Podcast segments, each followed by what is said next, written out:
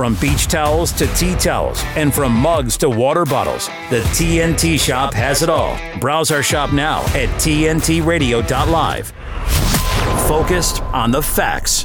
Chris Smith on today's News Talk Radio, TNT. This is going to be another busy hour. There is a gentleman, a uh, quite professional fisherman in Australia who is missing in northern Queensland.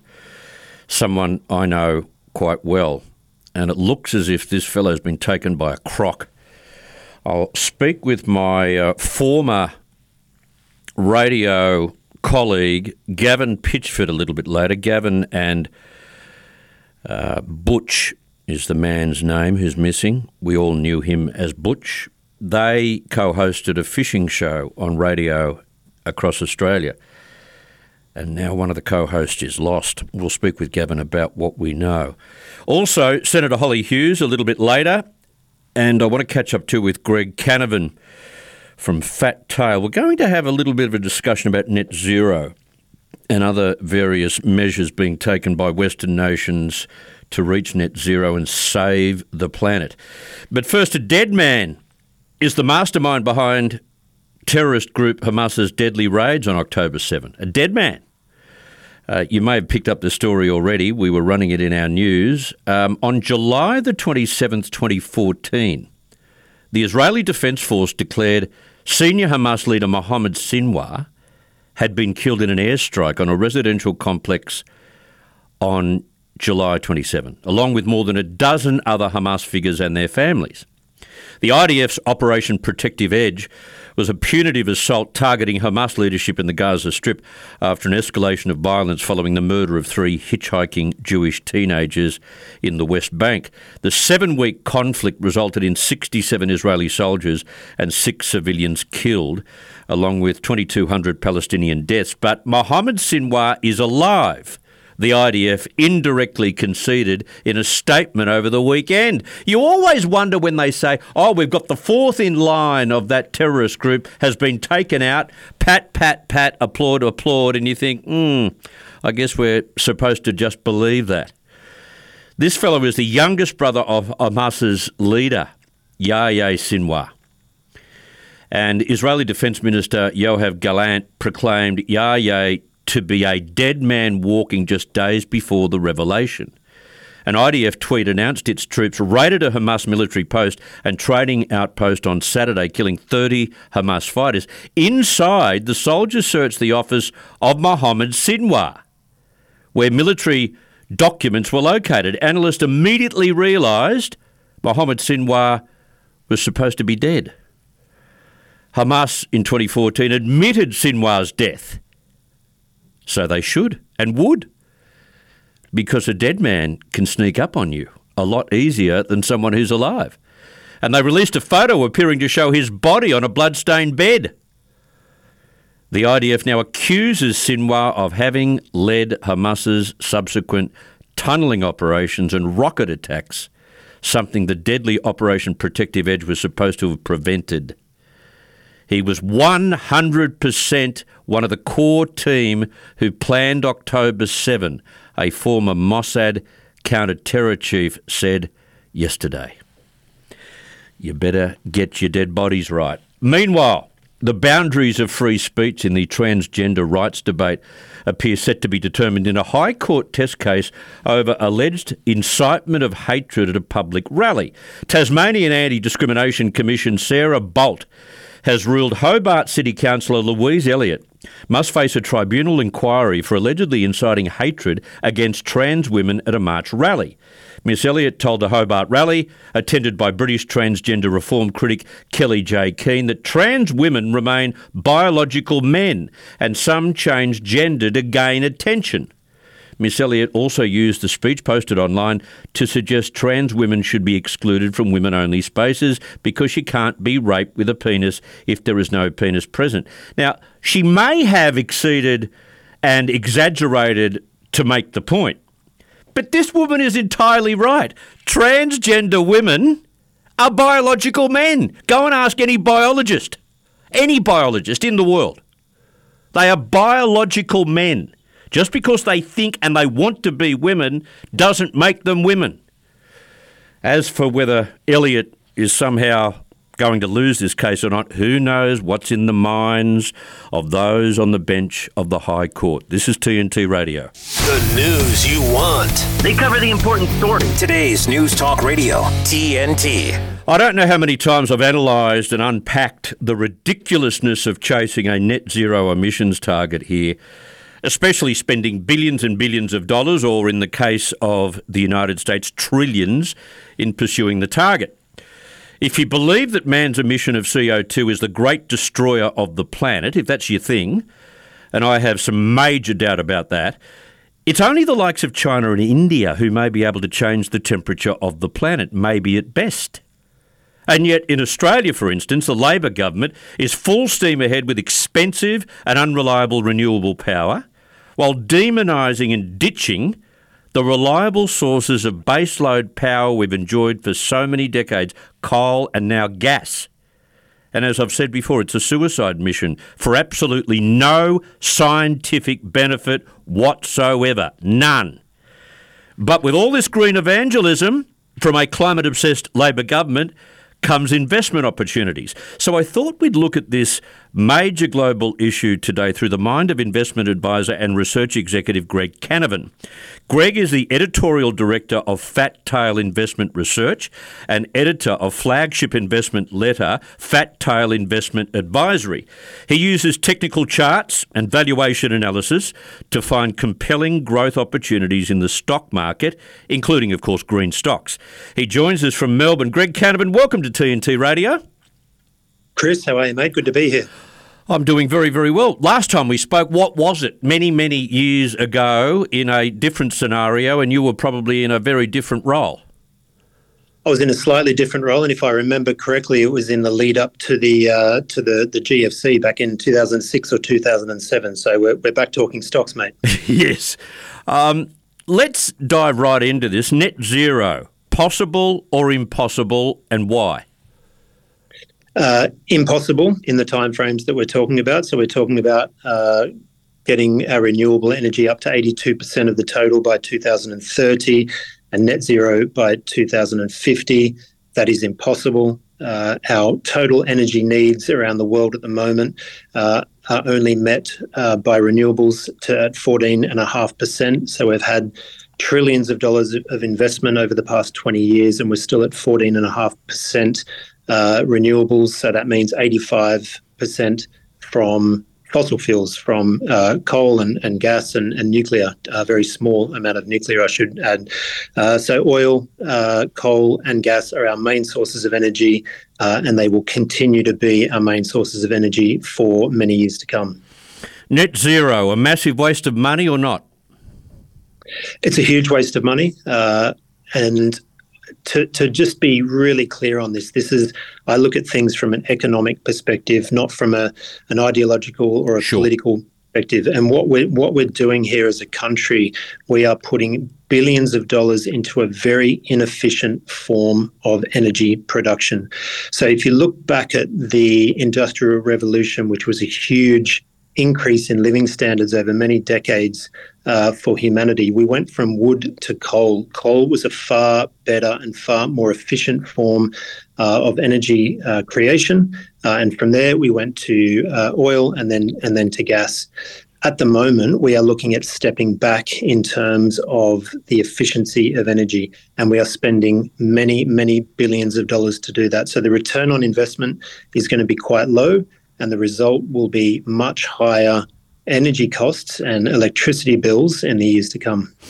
We're being encouraged too, Greg, from all corners, not just politicians, to go entirely electric, with EVs being pushed down our throats and electric household appliances becoming our only choice. Where's the five or six times the baseload power we'll need coming from? Well, that's a good point, Chris, and I don't think there's a there's a genuine plan for it. Australia is way behind where it needs to be if it wants to achieve these targets. Uh, we are being told to increase our electricity consumption by, as you say, buying electric vehicles, uh, becoming electric in all in all ways, at the same time as we're trying to close down our reliable uh, coal base-fired baseload power stations, and we expect intermittent solar and wind energy sources to make up the difference. It is simply not going to happen, but that's something that politicians just don't really want to talk about. The cost of these things are massive, uh, and the intermittency uh, of the, the forms of energy place huge strains on the uh, electrical grid, which is going to uh, increase costs again. Uh, but we just don't have the energy. It's just not going to. It's not going to meet the demand that the politicians want us to uh, want us to get to. So it's it, it really is a pipe dream. In a very juvenile way, let me explain something. Um, when radio decided to go from analog to digital, um, many radio networks decided to make sure that the digital system was totally and utterly up and running, could totally and utterly service the broadcast of the network before they made the switch from one network to the new network. And the same applies in this regard. Here we are trying to say, oh, we'll just charge really hard, maybe add a few um, meaningful prayers to that effort, and then we'll just have a renewable nirvana take over and supply us all with reliable baseload power. But what we should be doing, if we're serious about this and we had proper productivity uh, understanding of how it logistically can work, we would say to that sector, you get up to speed and prove to us that you can supply 100% of our power needs, and then we'll switch off gas and coal. Absolutely. I mean, and that if we were to do this seriously, we would have a 100 year time span, not a uh, not a seven Correct. year time span. This is it's just crazy the way it's been uh, planned. And as you said, if you're going to do something, you plan it out. This has been based on an emotional argument of we need to do something because there's a climate emergency. Yeah, yeah. Whether there's a climate emergency or not uh, is is is another debate. But if you do have a climate emergency, it's not going to help by uh, offshoring all your manufacturing to other countries that don't believe in the climate emergency and will just take your uh, manufacturing capacity. You mentioned China and India at the, at the top of the uh, the show there. This is what is happening. The West is is uh, de, uh, deconstructing their manufacturing sectors. If you look at Germany, always been a manufacturing powerhouse. It's pushed to uh, green its economy is destroying its its long uh, won competitive advantages in the manufacturing sector. Uh, manufacturing in the West is is a very small percentage of the economy. It's going to get even smaller. Uh, but what it does, it, it really creates insecurities around your energy supply. And any country uh, that you know any politician that genuinely cares about the country does not jeopardize the energy structure and the energy supply. And really, the way that this has been planned, or, or more, more effectively not planned, uh, is, is putting our energy supply into major jeopardy over the next 10, 20 years. Oh, it is. It is. And I'm so glad, given your uh, due diligence, that you've come up with that conclusion as well. I want to take a break and I want to come back and talk to you about the true cost of renewable power based on your studies and also um, opportunities in the green laden future. We'll do that with Greg Canavan from Fat Tail Advisory right after a quick break on TNT Radio. Jesse Zerwell on TNT Radio. In Nigeria, it was reported that Nigeria launches mass HPV vaccination campaign to curb cervical cancer. And this jumped out at me because given what's happening in Palestine, it is another example of the seemingly never-ending brutalization of vulnerable populations, to put it one way, whether through explicit means like the slaughter that is occurring in Palestine, or through more discreet, one could argue, means like so called vaccination, which is nothing but poisoning. Jesse Zerowell on today's News Talk, TNT Radio. God's truth is enduringly true throughout all the generations. It transcends culture, the church is always going to be an embattled people. If it's swimming with the tide, it's not being the church of Jesus Christ. Look to the past, learn from the past, because the whole world lies in the power of the evil one. China has more than 200 confirmed cases of coronavirus, it's called. The entire state of California ordered to stay at home. That's 40. California has some of the strictest policies leveled against churches. Gavin Newsom's executive order threatens jail time and a $1,000 a day fine. Government stopping people from going to church, Dr. Fauci. When I went into the White House, when I sat in on the task force meetings, was a shocking level of gross incompetence. Mortality rate from the virus was 0.2 percent you know 99.8% survival rather than the 3 or 4% mortality that the, that people were saying at the time. The culture and the understanding of the people of Grace Church has always been not only do you obey government, but you honor government. Thousands of people in the streets, but you can't have church. The hypocrisy of letting people riot it helped us all understand one thing. This is not what they say it is. By meeting, we're testifying the government has no jurisdiction here. I was arrested and driven to a maximum security prison. The government has obviously uh, turned up the heat on churches. My daddy. When the churches fall silent, the only religion left is the state. We needed to make a biblical statement because we always put ourselves under the authority of the Word of God. LA County threatened Pastor John MacArthur with jail time and arrest. We were going to be sued. They wanted Grace Church shut down. We wanted to go on the offensive and attack the health order as unconstitutional. This wasn't about health and safety, this was all about control and opposition to religious freedom. As the government gets more corrupt and more corrupt, snitches get rewards. Its totalitarian control has to increase. And you have to have a mask on. And as they shut down any attacks against them, this is not about freedom or personal choice. The last thing standing is going to be the church.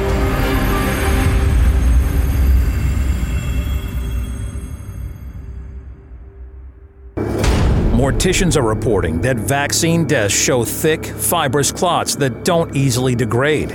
Stop the jab and save lives. The COVID vaccine does not work. On air 24 7. This is today's News Talk Radio, TNT. Thank you, Robert. One of our listeners using the chat box saying Parliament House in any country is where untapped gases are to be found. Okay, so we demonise the real gas and just go straight to Parliament House. I think you might have a um, a good source of gas there, Robert. Thank you very much. Greg Canavan is the editor director of Fat Tail Investment Research.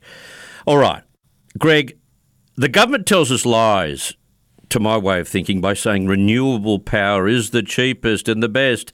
They never talk about making the cost you know, the, the incredible cost of subsidies, for instance, and we've been doing that for so long now. They don't talk about the the manufacturing requirements of building those gigantic wind turbines and then replacing them every 15 to 20 years. And then they don't tell us about building an entirely new transmission network and which will cost in itself about $100 billion if you listen and read from people who are in the industry. Surely that all makes renewables too costly for what they hope to deliver. Absolutely. Uh, the obviously the source of the energy, the wind and the solar, is free. Uh, but in order in order to capture that, you need huge amounts of land. Obviously, you need to uh, get social license to get access to that land, to build on that land. Um, then you need to hook up the transmission from those areas, and and of course those areas are very far from the po- population centres. So the transmission lines that have to be built are, are extensive. Um, so so the whole network, the whole infrastructure cost in total um, has never really been costed to to an extent that no. gives us like for like costs, and that's the real the real lie here is that either governments are so incompetent that they don't they cannot do those costs or they're hiding it from us while they build it out. Mm, I think they're hiding it from us. And when I launch any kind of project, whether it's to do with the media or outside of the media, I write down the outcome and the goal before I work out how to go about it. Because if you're not getting the outcome that you're investing your money for, why even bother doing it? Net zero zealots, Greg, they can't do anything about telling me scientifically what is achieved by spending billions and billions of dollars on this stuff. Well, no, because the, the the the zealots are driven by emotional arguments, not rational arguments. Yeah. And when you are emotionally uh, driven towards net zero, you don't really see the second and third order, order effects of what you're trying to, to create. So, by shutting down everything uh, in in Australia, it just transports it to to different countries, and and that's an argument that just won't won't be discussed by by these people, uh, and it creates real hardships in terms of just everyday everyday people.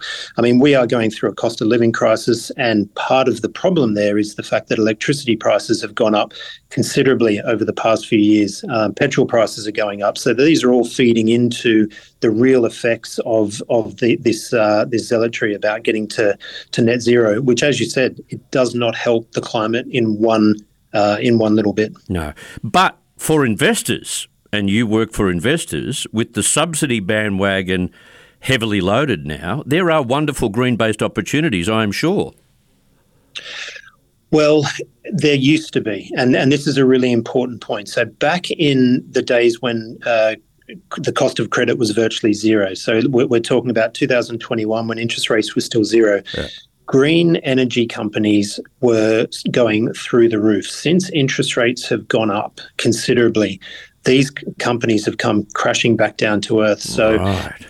I think in really, as as an investor, you really need to do your homework. Um, I tend to focus on the traditional energy stocks because what the other side of the coin of what's happening here is the climate zealots and the environmentalists are doing their very best to shut any form of new production down uh, for the f- sources of energy we need. And I said at the start that traditional energy, we still use around the world, 85% of our energy needs comes from oil, gas, and coal.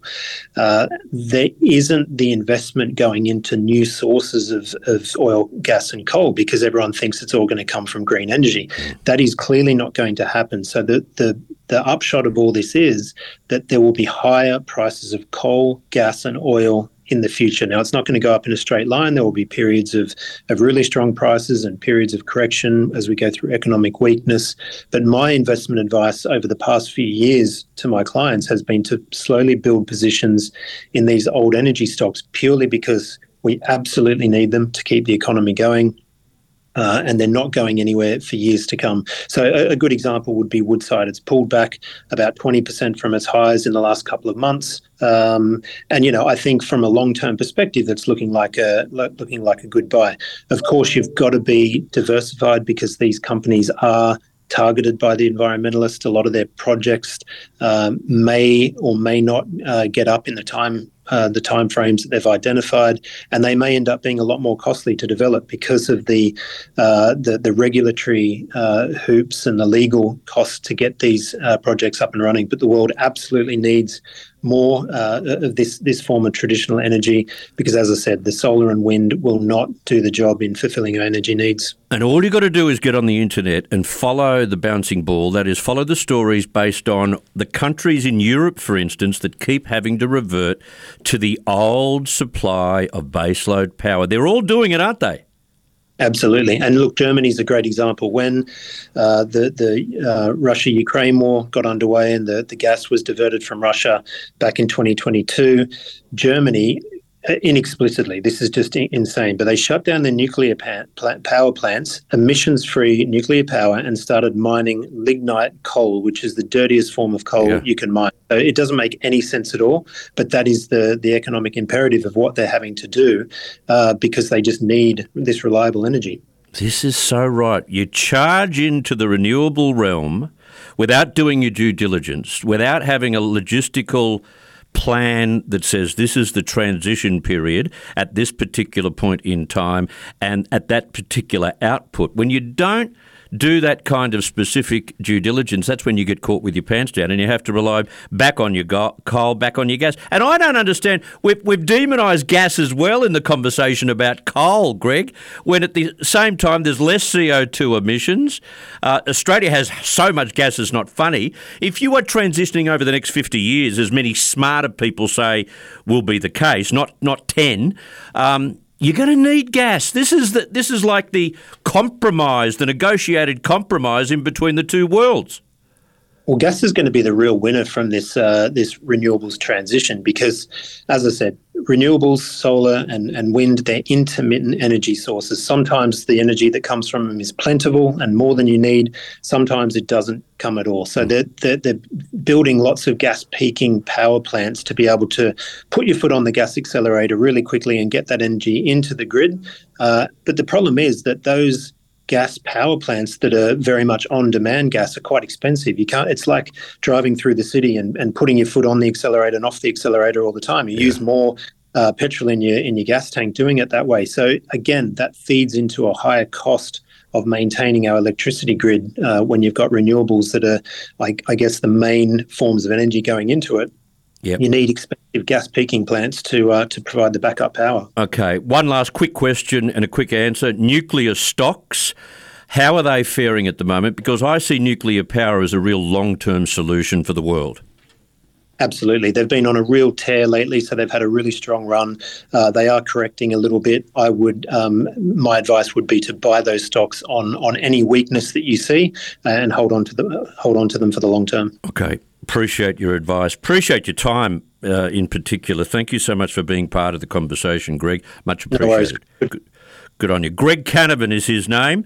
Um, Fat Tail. Remember it. Remember it because his advisory is something you should gravitate towards because, you know, you've got to be honest when it comes to working out what government is up to in terms of energy. You can't just be part of the evangelical push the new narrative to make it happen, like as if that's how we're going to save the planet. Now, that's all morally fabulous, but it doesn't make any scientific sense and certainly doesn't make any economic sense at all. Any.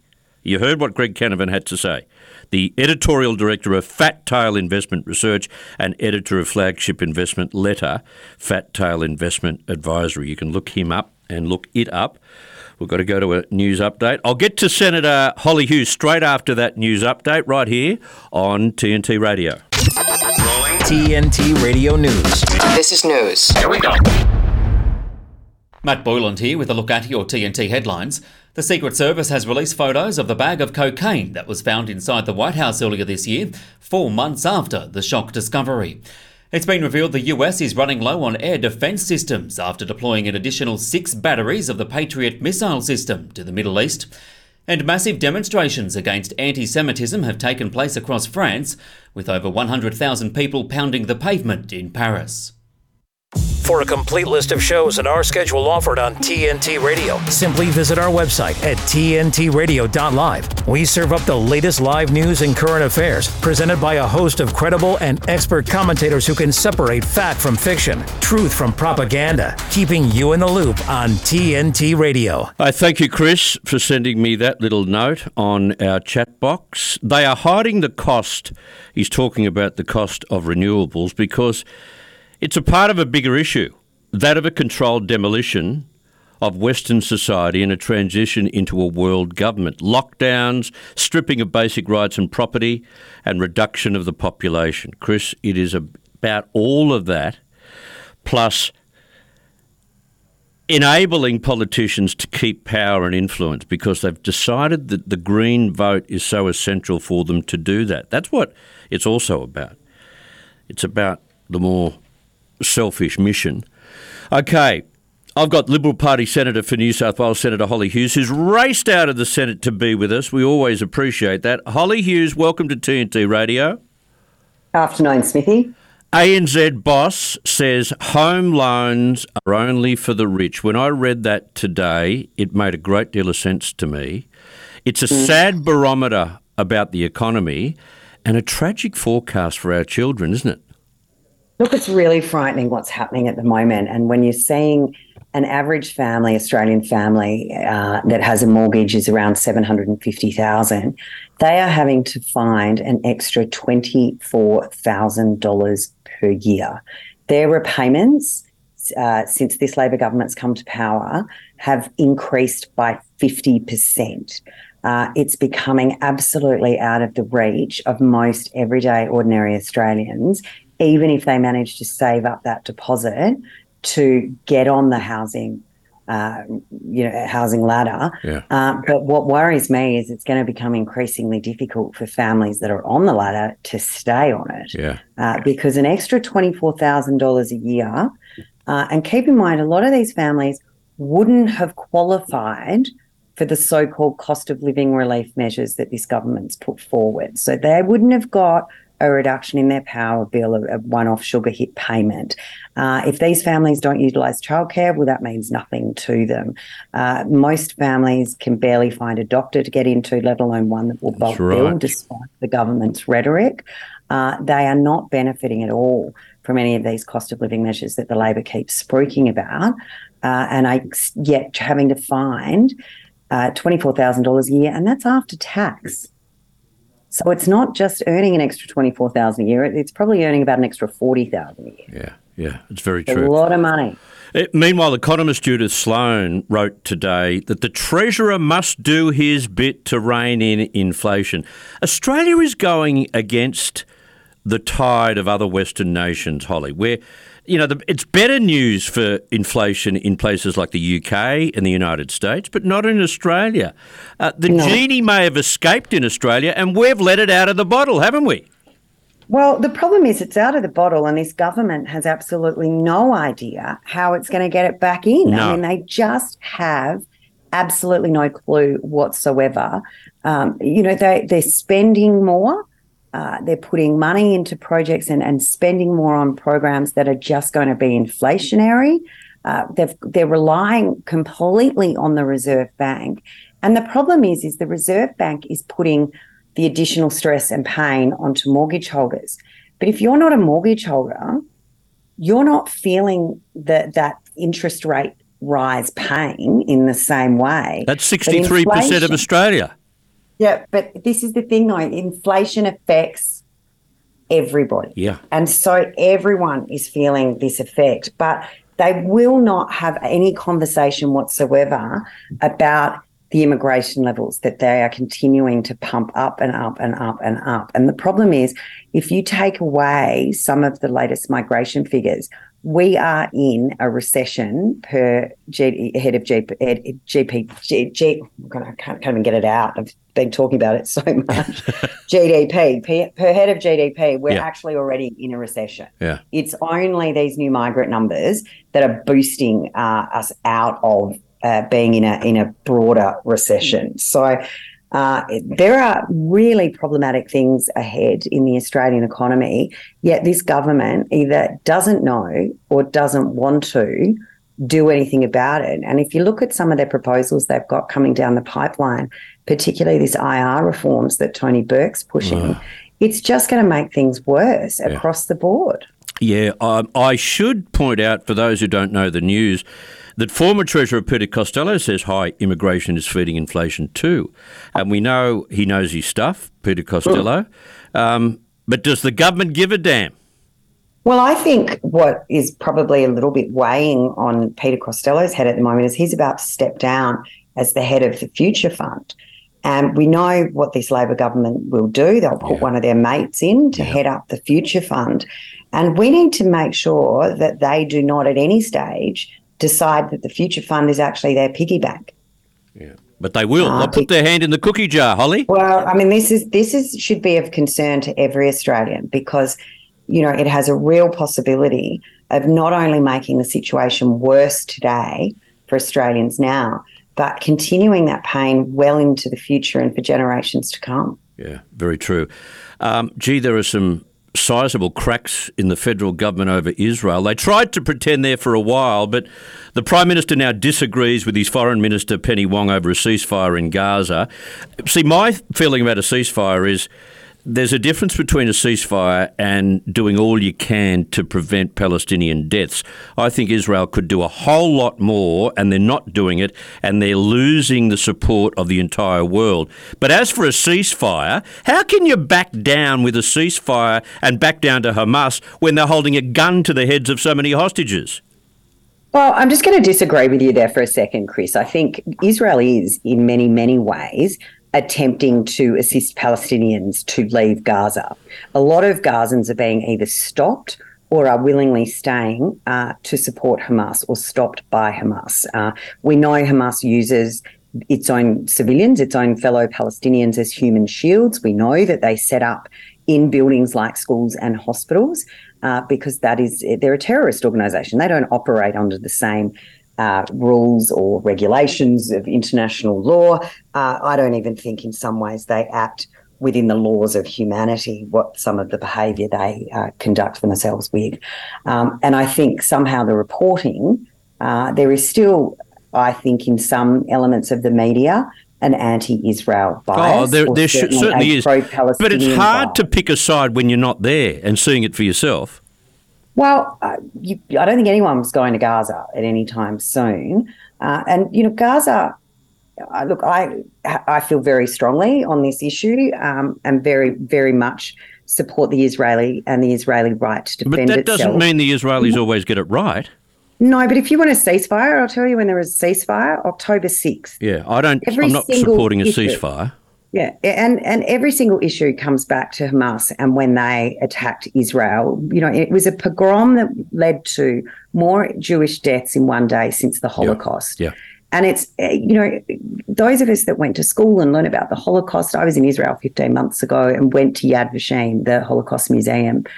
It, it, it was incomprehensible to me when I was there that the world could have ever found itself in that situation, that a, a group of people could have been uh, s- subjected to that form of genocide, while in many instances the world sat back and watched.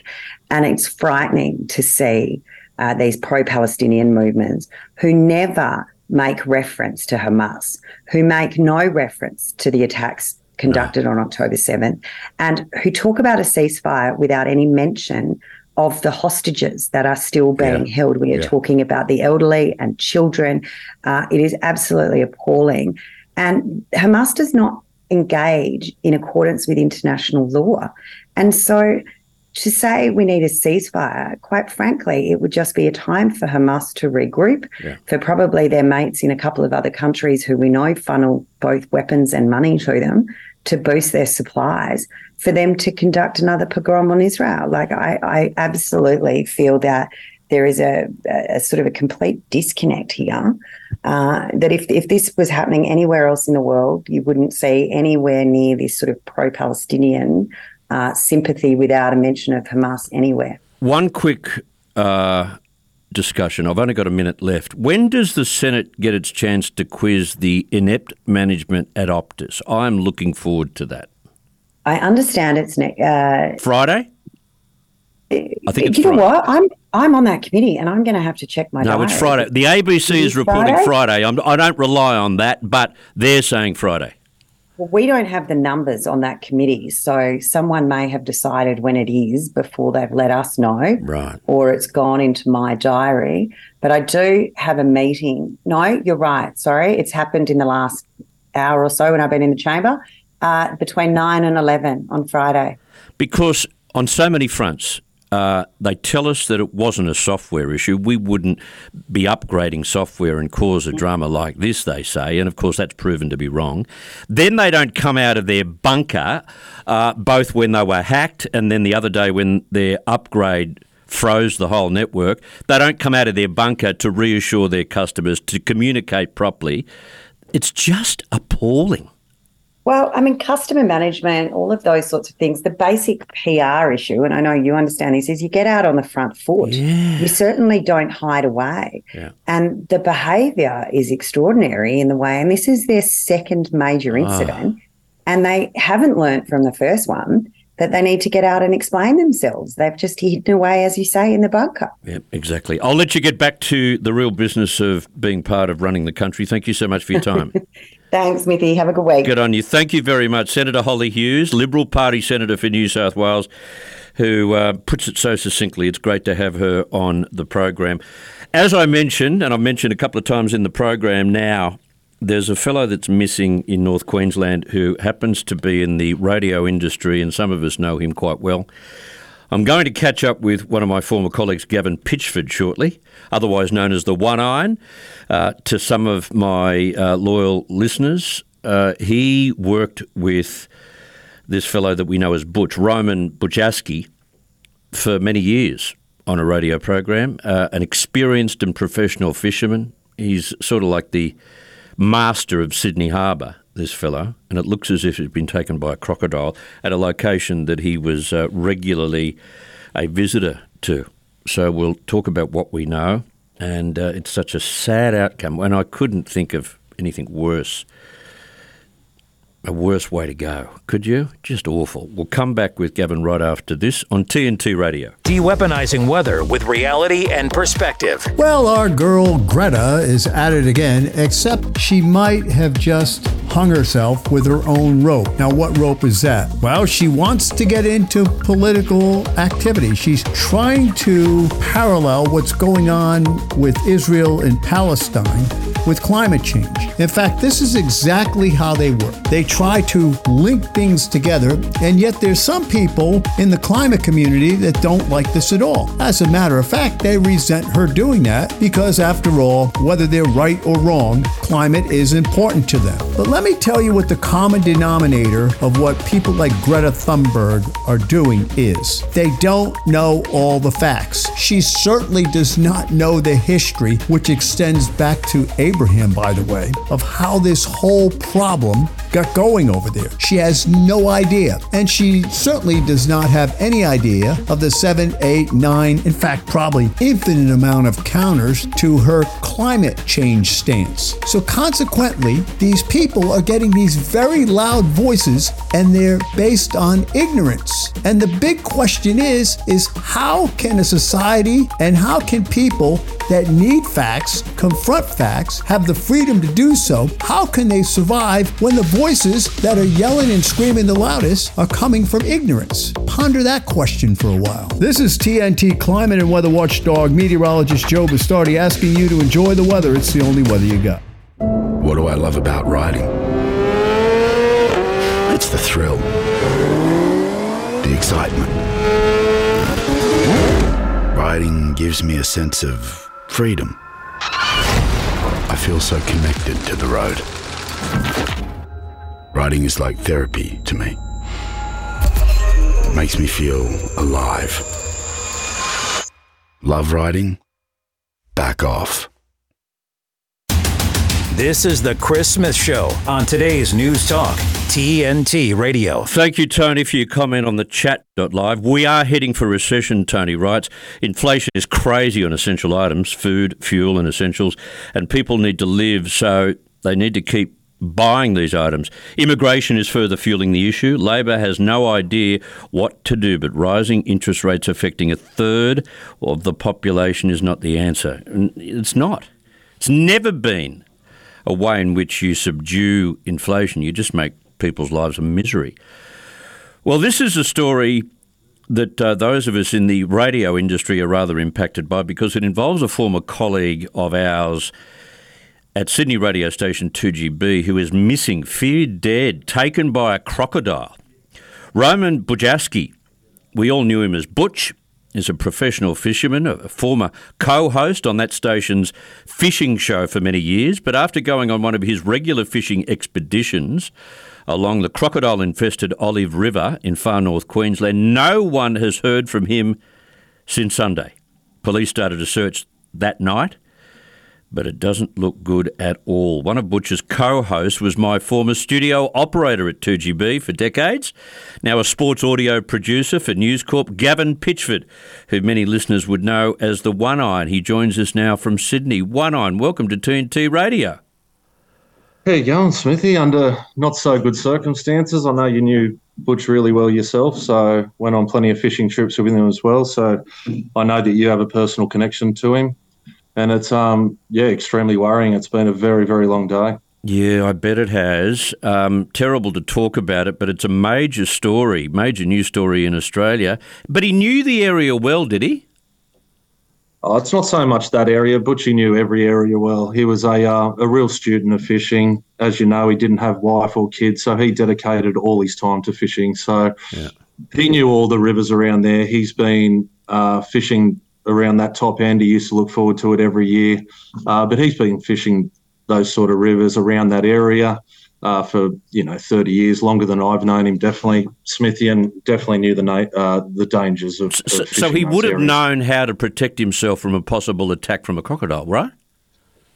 Well, there's always precautions to take. Like um, he used to always talk about not fishing the same area twice, or if you know, a lot of a lot of campers there, a lot of locals, they won't fill up water in the same area twice. So there's lots of precautions there by locals, and he definitely knew the area enough that, and and talked to enough locals to know the uh, the dangers of what what was uh, going on. That's if a crocodile is involved in the first place. Yeah, not confirmed at this stage. Um, his car would have to um, be abandoned. It, there could be uh, a reason for this. He might have wandered off and got lost, but it's unlikely, isn't it? Yeah, with um, that's the thing that doesn't make sense with me. I know Butchie, and he's a very impatient fisherman, so it would have been a case of, uh, you know, pulling the pulling the buggy up on the side of the uh, of wherever he was, going in for a quick flick, and then jumping back out. I'm sure that that's the way that he fished those areas.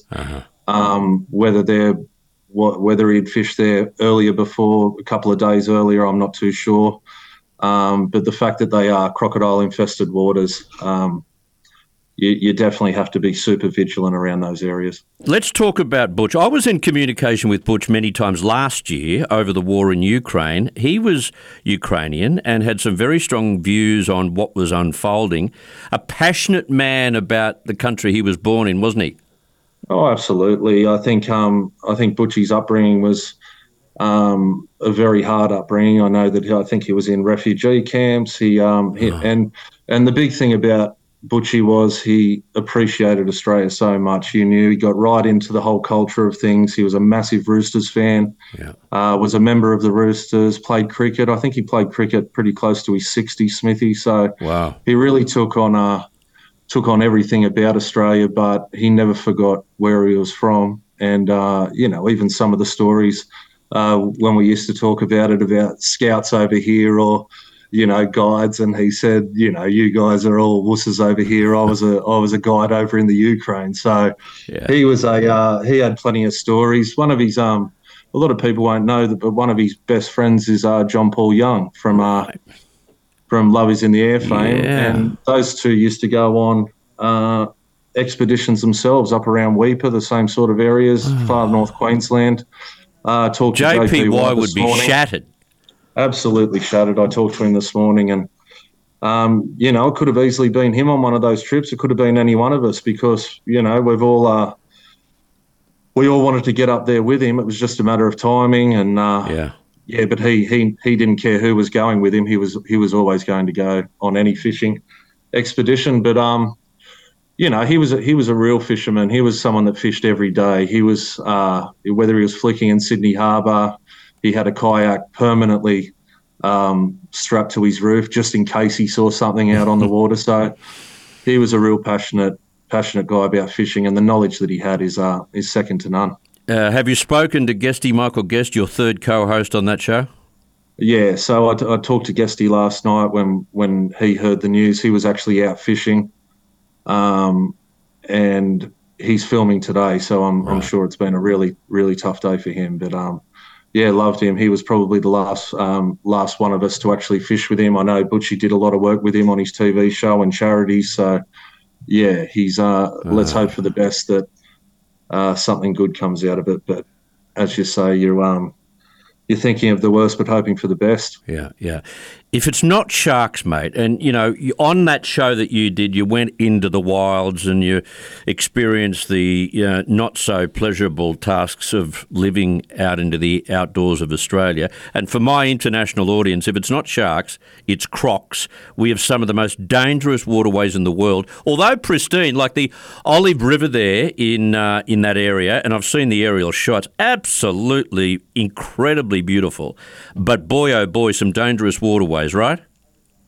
Yeah, they are very dangerous. I think um, I think the one thing about you know going and trying to catch a barra or um, or fishing those sort of lo- locations is is the risk. Everyone knows what sort of risk it is, and the rewards are huge. So um, with rewards comes a lot of risk, and and it's it's a risk that most fishermen know that they're going to take. It's um um, yeah, just just really sad that, that this has happened. If if, if all reports are, are correct. As I said to someone when I was explaining the story today, I just said it's just a bastard of a thing, and even worse, what a bastard of a way to go if it's happened, like being taken by a croc. No, thank you. Just awful.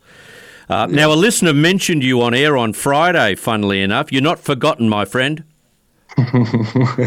yeah, we had a lot of good times, didn't we? I think it was, uh, what was it, about 18 years? 18 years, yeah, in the Yeah, we had a same lot of- studio. Mm, Good fun, mate. All right, all the It best. Thank, fun. thank you very much for doing this for us, and we'll keep across the story. And uh, we hope those who are friends of butchers and uh, keep uh, keep their heads up because he was a terrific giver. He was a very generous man as well. Good on you, mate. Thank you very much for that. Okay. Thanks, Okay, Matty. There you go. The one on Gavin Pitchford, who, uh, you know, with Butch and Guesty, they rated through the roof. I think it was four o'clock in the morning they were doing that program and uh, rating through the roof. It was very successful. They were very passionate people, loving their fishing, which is why you do what you do and why we've heard Butch going to those crocodile infested areas on a regular basis. There are some areas that fishermen just have to go to. That's what they love. Just terrible. We'll keep across the story for you. Now, the inaugural conference of Australians for Science and Freedom brings together thinkers and community leaders to share learnings, formulate plans, and help establish new and emerging networks and organisations to restore a thriving Australian society founded on science and freedom.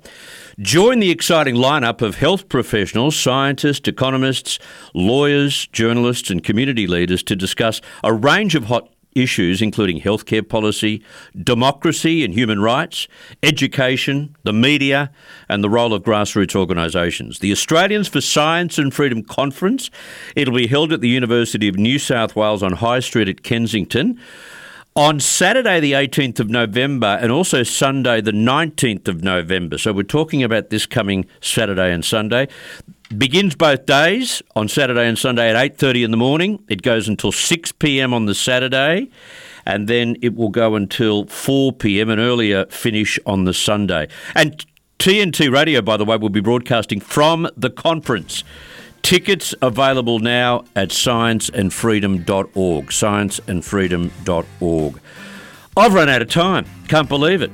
Uh, but thank you so much for yours. It was a busy, busy program, and thank you for all your feedback on the chat box on tntradio.live. And uh, for the callers, thank you so much for calling in as well. We'll try and take your calls again tomorrow when we get together.